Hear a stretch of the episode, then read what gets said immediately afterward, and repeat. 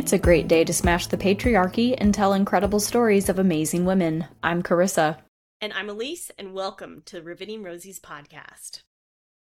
Now, I'm going to let you know after we finished our recording last week on our episode on heart, I told Carissa I don't know how I was going to be able to follow that up because that was so good, and it's kind of hard to live up to that. But I've got a very different avenue we're going to pursue, and I think you're going to like it just as much because it totally ties in to some very current events. As in, like, on Tuesday, history repeated itself for the first time in 40 years, and I'm really excited to talk about it. So, on October 24th of 2023, which is literally like three days ago, Women and non binary people in Iceland went on a full day strike to protest gender based violence and to call for pay equality. And this 2023 mass strike calls to mind the 1975 Icelandic women's strike. Now, previously, we did actually talk about this in our episode where we covered Vigdis Finnbogadóttir as the first female president of Iceland. And we, we kind of touched on it. And really, this Icelandic women's strike of 1975 paved the way for Vigdis to become, to be elected as the first president. And so I thought, with the fact that we're seeing, again, like history literally repeat itself before our very eyes, now is a good time to go back and talk about that. So, Prior to 1975, Icelandic women earned less than 60% of what their male counterparts earned in their jobs outside the home. And as we excuse me, as we know, women in the home were of course underappreciated, undervalued, not compensated appropriately. Kind of same nonsense, different day, but especially bad in this time frame. So, as we've discussed previously on the Riveting Rosies podcast, the United Nations declared 1975 as the International Women's Year. And so there's different events that are being planned all across the globe to commemorate the important accomplishments and contributions of women. And so a representative from an Icelandic group called Red Stockings, which is a radical feminist organization, suggested a full day strike in Iceland to, and this is a quote from Wikipedia, to demonstrate the indispensable work of women for Iceland's economy and society, and to protest wage discrepancy and unfair employment practices. Now, in order to not upset the fragile egos of men and the patriarchy, it was decided that they needed to brand the event as Women's Day Off. And so this was done for a couple different reasons, like I said, to not get people super upset about this, but also to try and engage people like as many people as possible to participate in this and also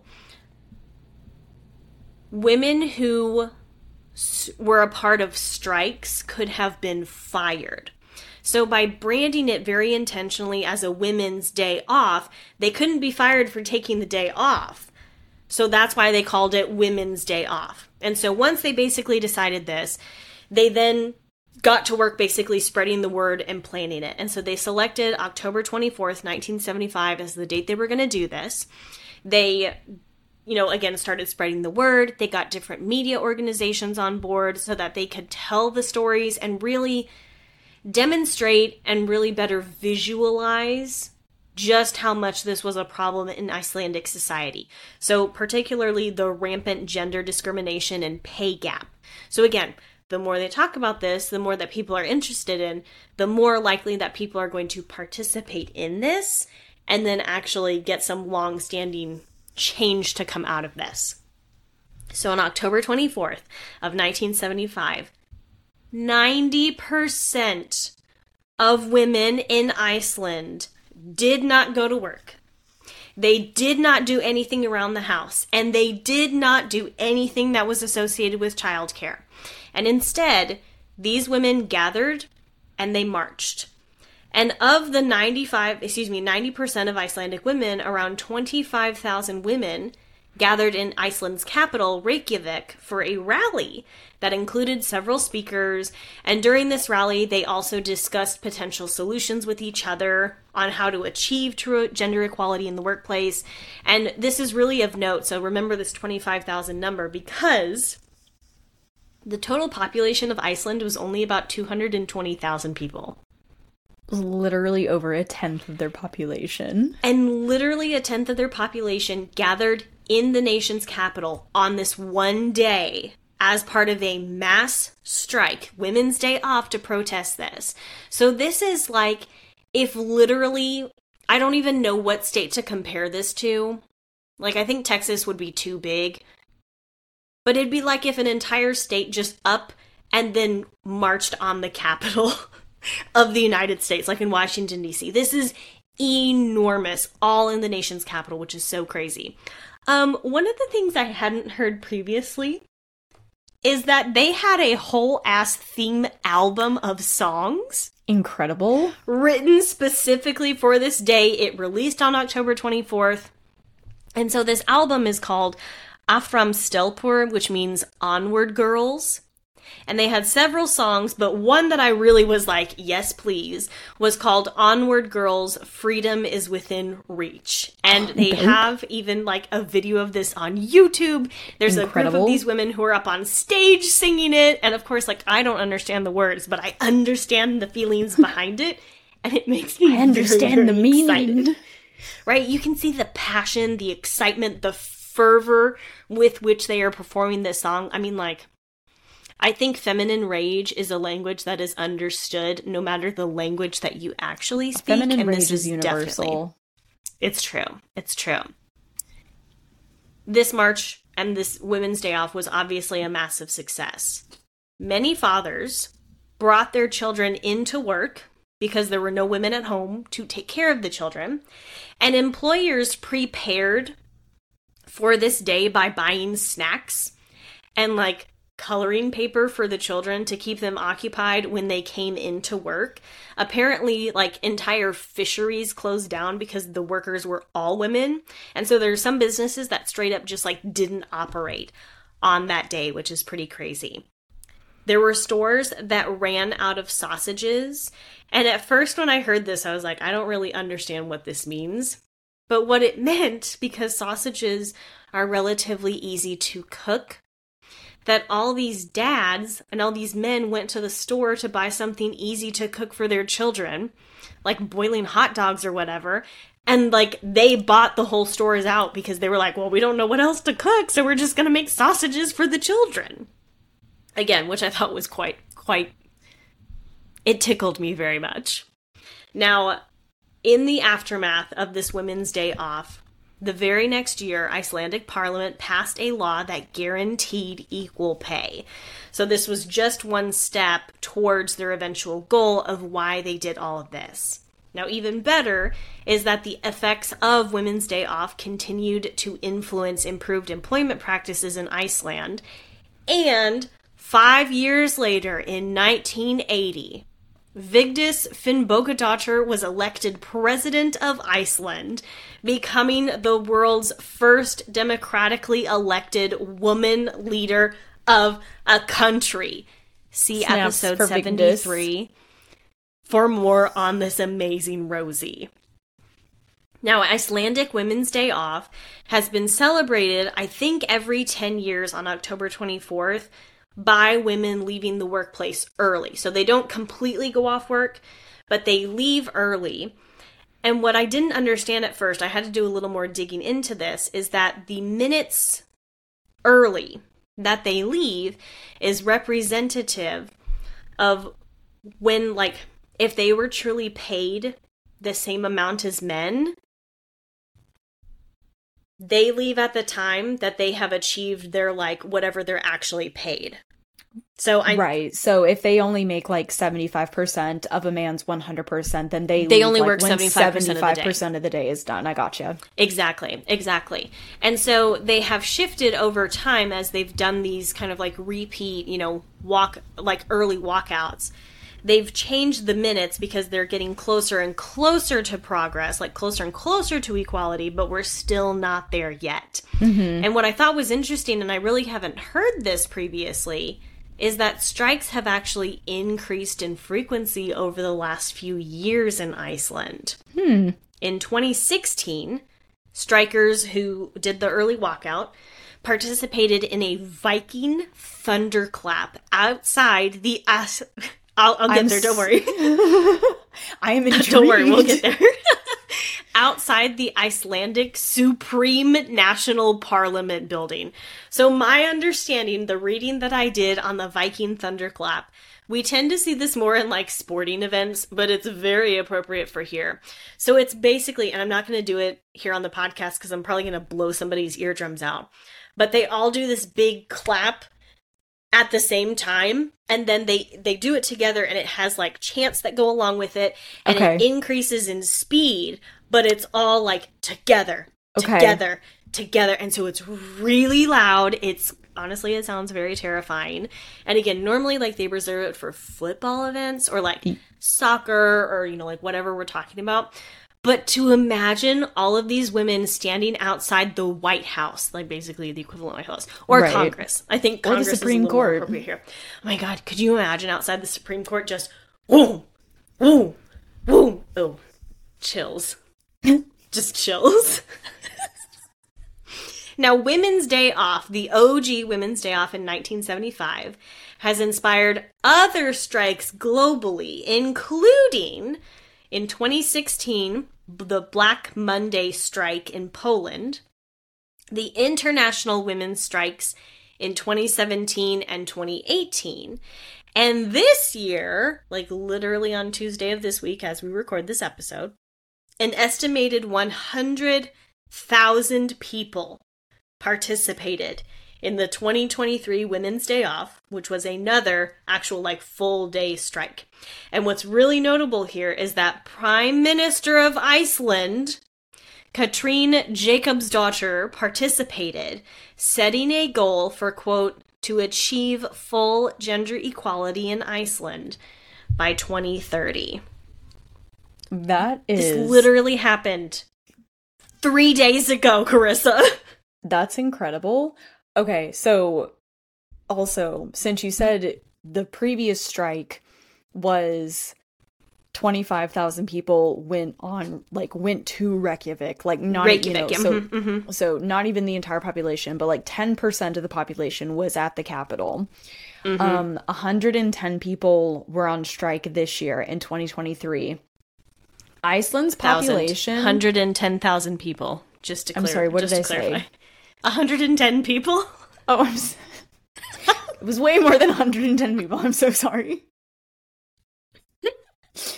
Just wanted to be clear. 110,000 people participated in the strike. Iceland's population, I just Googled for the year of 2023, is only 375,000 people. So this A is like third of nearly a third of the population. Like, holy shit. That's Isn't that incredible. amazing? Oh, Also, it makes like, me so proud. Mad props to the country of Iceland for like repeated immensely successful strike numbers. Like I don't know how many you said 90% of the workforce or of women in um 90% The of country. Icelandic women, you know, but like we don't really have an you know, we don't have a number at least like in the show notes, but we know that Right, right. 25,000 people went to the capital. But a hundred, like a third of the population striking in a day. That's One day. wild. Because I did see One day. one of the accounts that I follow on Instagram. I did know that the strike happened this week, and they Mhm. did in the caption they did talk about you know this is reminiscent of the women's strike of 1975. That was you know like pay equality and gender equality, and so I had read a little blurb about each of these events, and I they showed video footage from Reykjavik, and it's there's so many people. Like I would be curious I'd be curious to know comparatively back in 1975 they had, you know, 25,000 people go to the Capital of the 110,000 people who went on strike this year. How many of them were in the Capital? Like just to compare numbers of like the rate, you know, like was 10% there or was it more than 10%? percent I'd Mhm, be I think that'd be very interesting to know. I did a little more reading on kind of like Iceland and women in Iceland in general because it's a little disheartening. Just like week after week of what's happening over here in the US to be like, oh my god, like literally the worst. And then you've got this like cool stuff happening over in Iceland. It's like, oh, oh my god, sounds Yes. so great. so Iceland, I'm not saying always, but Iceland has been definitely much more progressive when it comes to women in politics, but also even just participating in elections. So, like, I think it was 1915 is when Icelandic women were first permitted to vote. Not every woman had the right to vote, though, because some of that was dependent on, like, I think income status and even like property Oh, ownership. but that's changed it over the years. And Iceland obviously had our, our Lord and Lady Vigdis as the first democratically elected woman president of a country in the whole world. But what I also thought was interesting is that not this prime minister, but like one or two back, I think she was the first woman, like openly gay prime minister in the world Oh, which is okay. another huge thing as far as again like just representation in politics in general and if i'm remembering correctly the current prime minister she may not be the youngest but she is one of the youngest prime ministers like maybe ever Okay. maybe like i said maybe not the youngest but she's definitely one of the younger prime ministers that has ever been you know like leading a country or whatever. Mm-hmm. and it was so interesting to kind of read back through some of those little tidbits of like they are light years ahead. They are light years ahead of where we're at. And it's like it's so cool. And i love i love that journey for iceland but i'm so jealous over here. Love that journey for them. Hate that it isn't the journey for for me right now. Yeah, yeah. So it was really cool to get to see that. And then again, like, there's pictures of the prime minister, and she's participating in this, you know, like these protests. And it's like, oh my god, how cool is that? That is really cool.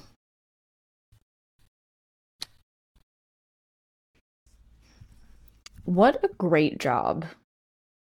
Thanks. This episode was much shorter than I was um hoping it would be. I mean, mine was also like mine was very long for one of our But it was, episodes, like, so I feel like it was not that yours was extremely short, but I feel like mine was extremely long. So it's kind of I feel like the balance is a little off. yeah, I'm with you. I'm with you on that. but an important and significant event of incredible women. So absolutely necessary nonetheless. I don't remember exactly when this podcast episode is going to come out, but we are around election season. And I know in Texas, like we're we're not having a whole lot of in in my area, we're not having a whole lot of like really big elections as far as like electing positions, but there's a lot of propositions that we're voting on this time. And hmm. so if this comes out before election day, this is our our you know like twice yearly or whatever reminder of your local elections. Your state elections are really important. We're seeing this especially in texas um, and other parts of the country that these local elections matter a whole lot because those are the people that go on to be in positions of bigger power because that's kind of like the pipeline. And so i would really encourage you please get out there and vote.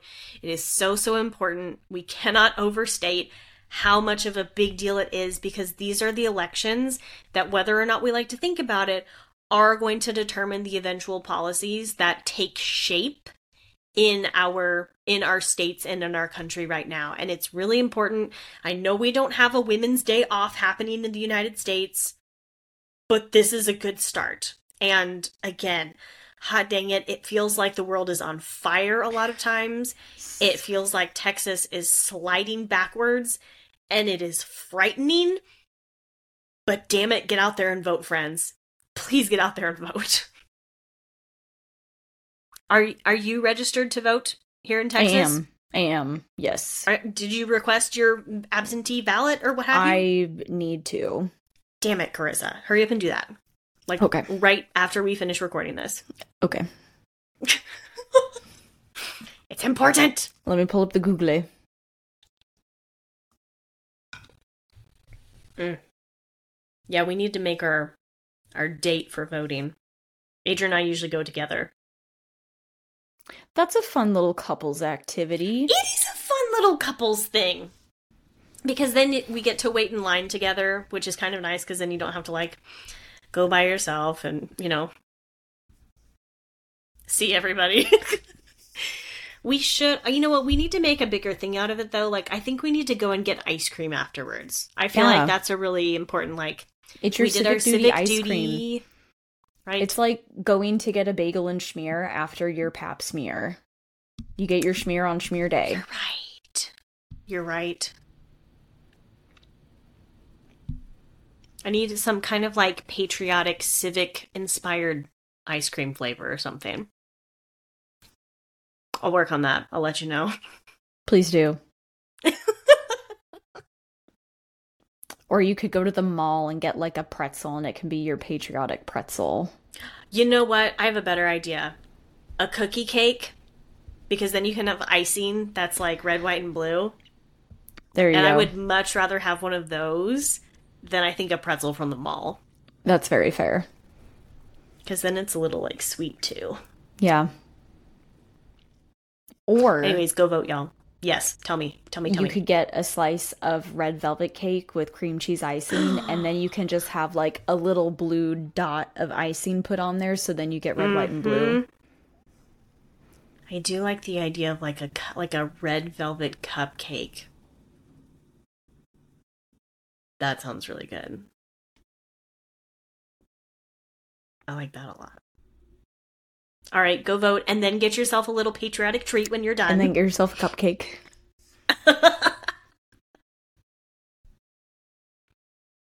so roll up those sleeves and let's get to work. Because everything's coming up rosies.